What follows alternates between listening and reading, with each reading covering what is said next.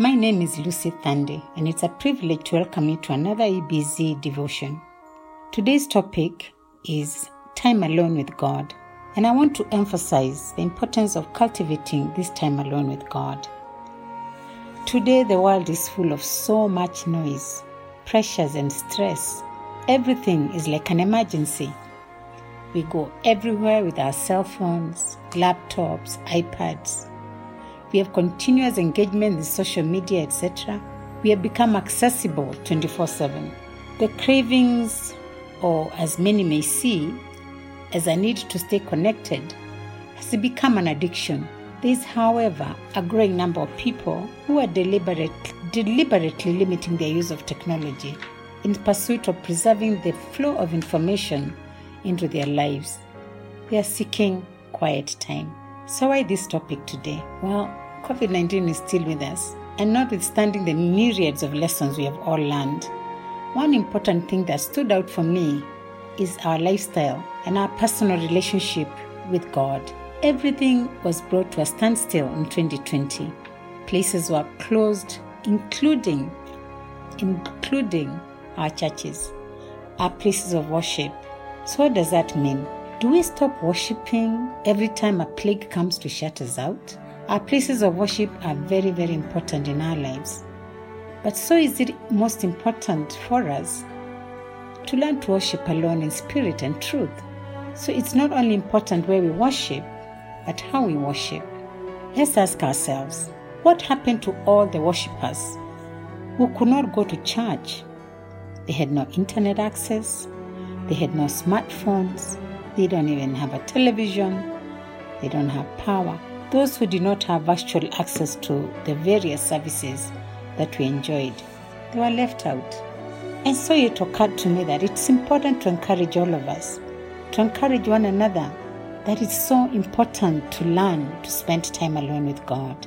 This is what Jesus told the Samaritan woman in John chapter 4, verses 21. Jesus said, Woman, Jesus replied, Believe me, a time is coming when you'll worship the Father neither on, its, on this mountain nor in Jerusalem. You Samaritans worship what you do not know.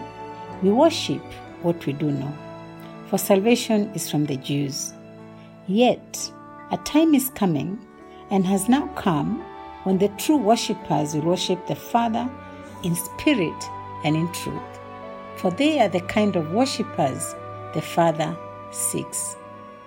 God is spirit, verses 24, and his worshippers must worship in the spirit and in truth.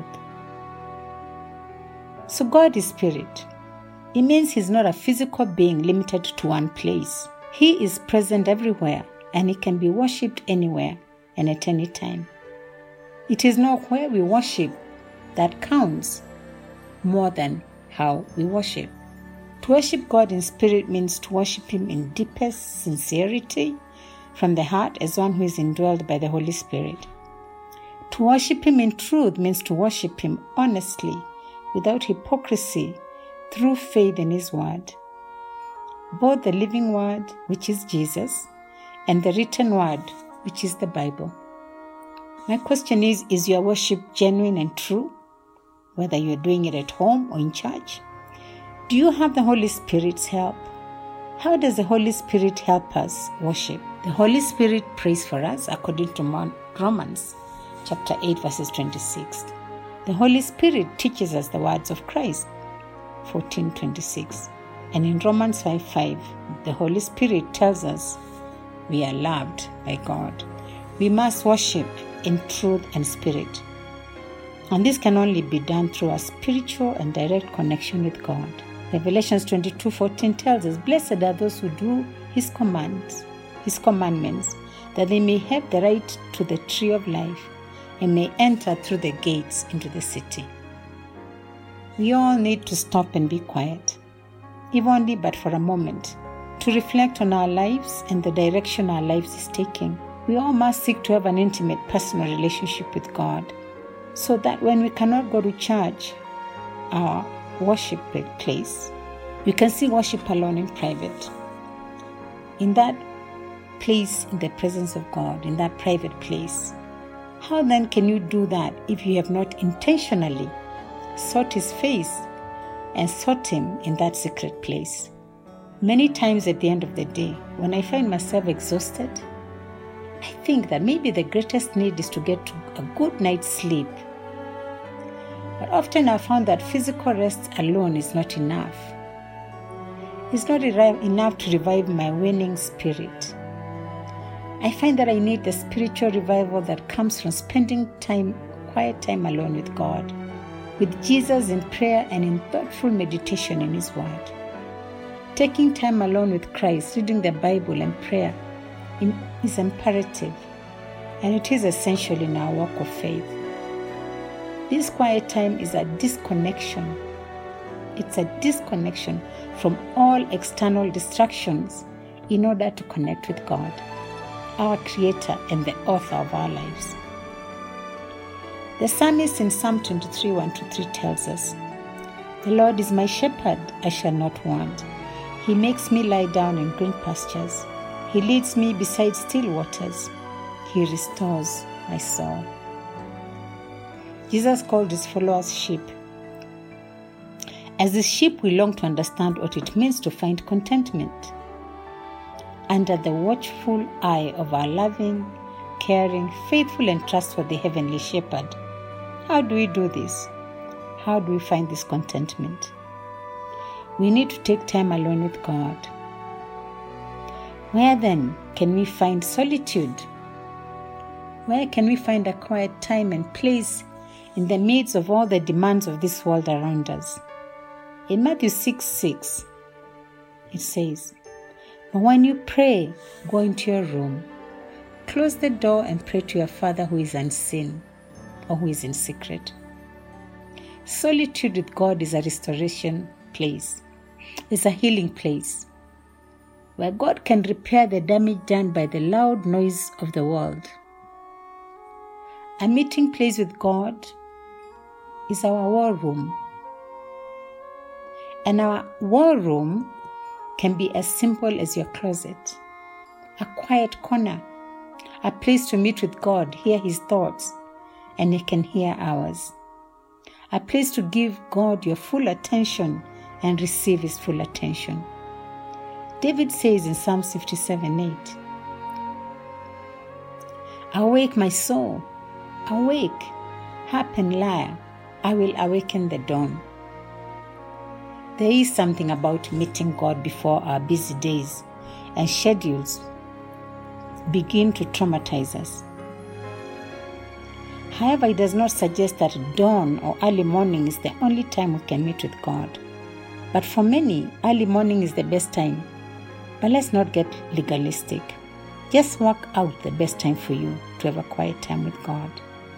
The important thing is the eagerness to meet God alone the only advantage of early morning is that we get to hear God's thoughts before others and many other things begin to invade our minds.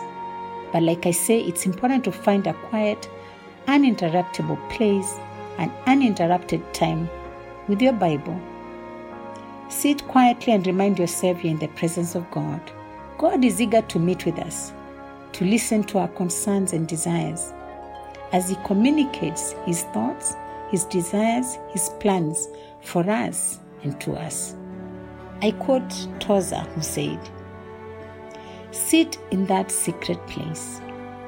Sit till the surrounding noises begin to fade out of your heart, till a sense of God's presence has enveloped you. Listen for His inward voice till you learn to recognize it. Until we take time to be quiet, we will not hear from God. But He will speak to us relevantly, personally, clearly, and knowingly when we seek Him out. The study of the life of Jesus in the Bible reveals that as present Jesus was, he often withdrew to lonely places and prayed. If Jesus felt he needed time alone in prayer with his Father, why do you and I think we can get by without it? How is your prayer life? How is your worship time? Jesus, who desires that I come with him by myself to a quiet place in order to pray, read his word, listen to his voice, and be renewed in my spirit. If Jesus needed this, how about you? God will speak to us when we give Him a chance, if we will listen, if we will be quiet. The psalmist tells us in Psalm 46:10, Be still and know that I am God. Would you take time each day to be still and to exalt God? God wants us for Himself. He desires communication with us. He desires for us to know Him. The Lord is righteous in all His ways and faithful in all He does. The Lord is near to all who call on Him, to all who call on Him in truth. He fulfills the desires of those who fear Him. He hears their cry and saves them. The Lord watches over all who love Him, but all the wicked He will destroy. Let us pray. Eternal Father and our God in heaven, we come in humility to worship you and to exalt your holy name. You are our sovereign creator, maker, ruler, and sustainer. You are all powerful, full of majesty, splendor, and we give you honor, and we give you praise, and we give you thanks. We have sinned against you and against others. We ask for forgiveness and for cleansing of all unrighteousness. Oh Lord, have mercy on us. We thank you because you're a promise maker and a promise keeper. And you have promised forgiveness for all who ask it in Jesus' name. Thank you, Lord, for forgiveness. Thank you, Lord, for your love, for your mercy, for protection, for provision, and for good health. And most of all, Father, thank you for the gift of salvation. Lord God, you made us for yourself, and our hearts are restless till we find our rest in you. Help us to yield to your wisdom, to your love and sovereignty.